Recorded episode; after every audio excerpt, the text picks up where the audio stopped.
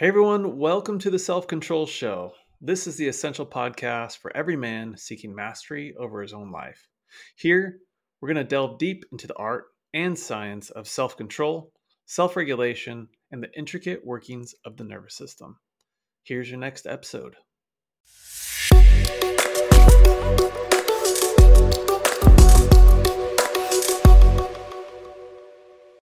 What's up, everybody? Welcome to the show. And what I've got for you today is we're going to talk about rumination or ruminating thoughts. And the reason why I'm bringing this up on this podcast is actually because of uh, interactions that I've had on an Instagram post by a relatively well known dude, you know, doctor in the space of, you know, men's mental health, mental health in general.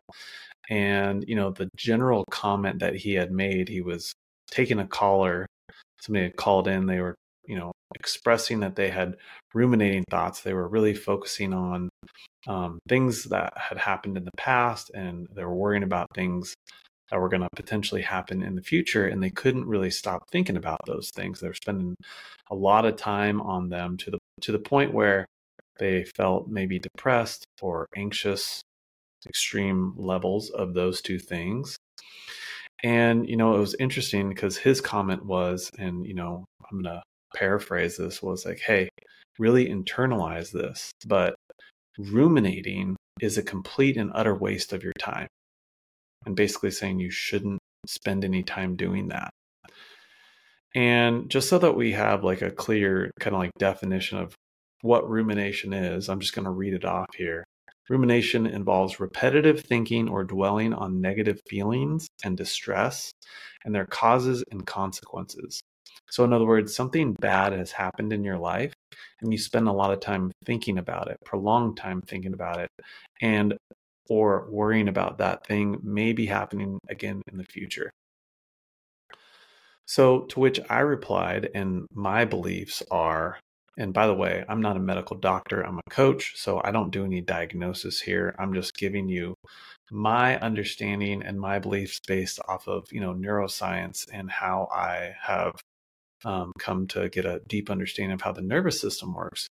Um, basically, my response is, hey, if it was as easy as just telling yourself and really internalizing the fact that ruminating thoughts aren't necessary, then wouldn't you think that ruminating thoughts would be cured? Because wouldn't everybody just do that? The fact is, is that ruminating thoughts make a lot of sense for the person that is experiencing that. And what I mean by that is ruminating thoughts stem from experiences that were not good for that person.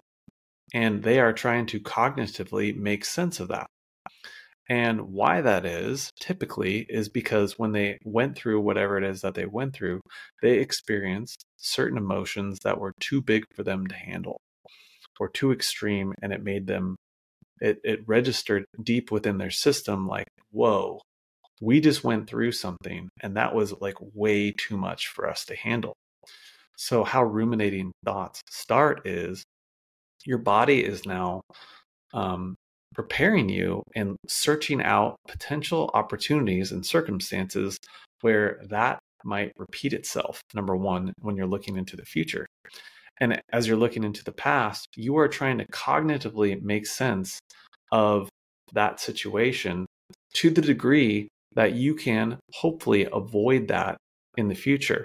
If you can, in other words, if you can diagnose why it happened cognitively in the past, then you can avoid it in the future, which we know because we only have so much control over life that you have no control over the future. As much as you try to cognitively prepare to not have to deal with something, the fact is is life happens and we don't have control over that. All we have control over is our response and our reactions to life. So, what do you do if you struggle with rumination and ruminating thoughts? So, again, my core belief around this, and generally speaking about life, is like we do not fear life. We fear the emotions that come with life. Okay.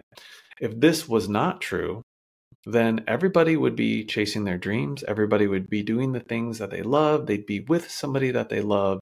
They'd be in relationships that made them happy. But instead, you know, most of us are not living that way. Okay. And when that is at the very root, then we can really dive into understanding like what is actually happening with ruminating thoughts. So here's an example.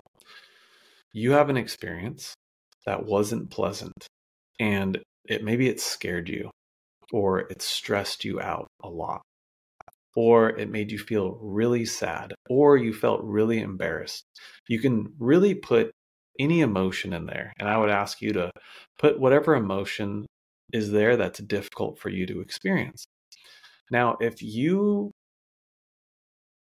had a difficult time experiencing that emotion then it would make sense to me that your body would naturally not want to feel that emotion again, right? Because we know our nervous system, outside of our conscious awareness, is always detecting for threat and safety, right?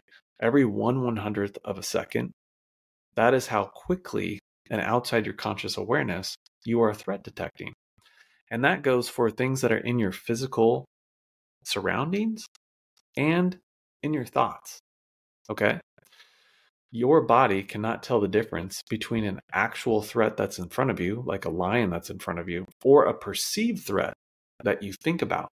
You have the same physiological response in your body. The same cortisol gets released. You're bumped out of green and you go into yellow. You, you experience fight or flight the same exact way, which is really, really, really important to understand. And the thing about ruminating thoughts, a lot of times when we get caught in those ruminating thought loops, and again, if you haven't, I'm kind of sidetracking here. If you haven't listened to Foundations of Self Control, episode number three, I always recommend people start there, especially when I start doing these deep dives. Okay. Because then you can really understand the language that I'm using. Um, but I'll give you cliff notes of that. So, ideally, we want to be in what's known as a ventral state or a green state right? Green, yellow, and red. But when we are stuck in ruminating thoughts, we are in a loop of yellow, of sympathetic, without green on board. And we know that whatever state our nervous system is in is the lens in which we perceive the world. So if we are in a sympathetic state, we are going to have physical sensations, thoughts, and feelings that have a sympathetic lens. And we aren't going to be able to see the goodness. We aren't going to be able to see the silver lining in anything.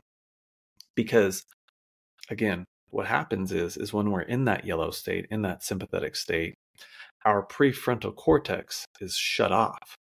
Okay? So we don't have the ability to, you know, cognitively reappraise things. We can't really make sense of things. Our executive functioning is offline, and we are kind of stuck in a fight or flight um, cycle, right? And so if we're in a fight or flight cycle, we are going to have thoughts and experiences that are going to be um, projecting that fight or flight, which is where those ruminating thoughts start to come from, right? And it's all in the effort to prevent you from having to feel a certain feeling in the future. Okay, let me say that again. All ruminating thoughts are is your body best effort to prevent you from experiencing a certain emotion in the future.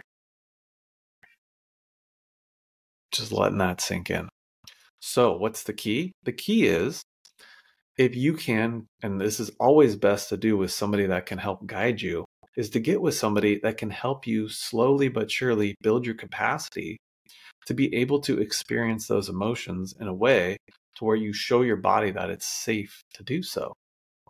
Because think about this if you were able to navigate any and all emotions, no matter how hard or how joyful, then you would have no problem going through life, chasing your dreams, being in relationship or out of relationship with anybody because you would have the confidence and the knowing, that deep body knowing that you could navigate any of those situations. And how powerful would that be? So, once you're able to really prove to yourself that you can do this, all of a sudden, those ruminating thoughts don't have such a strong hold on you. Because what is the driving force under those thoughts is the fear of feeling a certain emotion. So, again, this guy, going back to that Instagram post, was kind of like sparked this whole podcast, was like, hey, what you need to do is really reflect on what's going on, not ruminate. Reflection over rumination. To which I agree, reflection is powerful. Being able to take a step back and realize, hey, I'm not my thoughts. Oh, as a matter of fact, I'm having these thoughts. What state am I in? Oh, I'm in a sympathetic state. It's no wonder these thoughts are coming up. Why I'm in a sympathetic state? Oh, what is it that I'm trying to keep myself safe from right now? What's safe about ruminating thoughts? Why does ruminating thoughts for me make sense? Oh, it's because, yeah, that's right. I don't want to feel that embarrassment feeling ever again, or I don't want to, you know, feel that sadness ever again, or that grief ever again, or that anger ever again, or whatever it is that it is for you. And then when you're able to do that, then you might be able to sit back and reflect. But the problem that I have is because I have such a deep understanding of the nervous system and neuroscience and how the brain works and the body and brain connection works, is like you cannot reflect unless you have an understanding that you are not in the state of reflection. You are in the state of fight or flight when you're having ruminating thoughts. So, for everybody out there that is experiencing ruminating thoughts and like a cycle of thinking and overthinking and logical thinking and trying to make sense of your life in your head and the and your feelings in your head, I want you to know that you make perfect sense. What you are doing is your body's best effort to keep you safe from something. And the journey to that, again, is being able to identify and be honest with yourself about what that is. Ideally, with somebody that's safe that you can share it with, because it's you know difficult to do any of this work all by yourself without a certain level of having a comprehension and knowing what's going on. And then once you have that, you can start to titrate in, take baby steps with those certain emotions and feelings so that when again when ruminating thoughts come up you are prepared and have the tools to actually understand what's going on and a lot of times just knowing and really digesting what i just said on this podcast and realizing that like you make perfect sense and why those thoughts are there and what they're trying to protect you from that cures so many people from the level of anxiety that they have or depression that comes with these ruminating thoughts. And uh, again, I'm not making any claims here per se, but what I am saying is whenever you have a better understanding about something, it helps you regulate your nervous system. It brings yourself to a calm, right? Because what do we fear most? A lot of us, we fear the unknown. So once we learn something, I mean, you think about driving, it's like at first when you didn't know how to drive, it was scary, right? once you learned how to drive, well, geez, it's not that big of a deal. You're doing it. Most people are doing it while they're distracted texting on their phones. Let's be honest now. So, same goes for your body and your feelings in your body and the thoughts that your body produces and the physical sensations that your body has.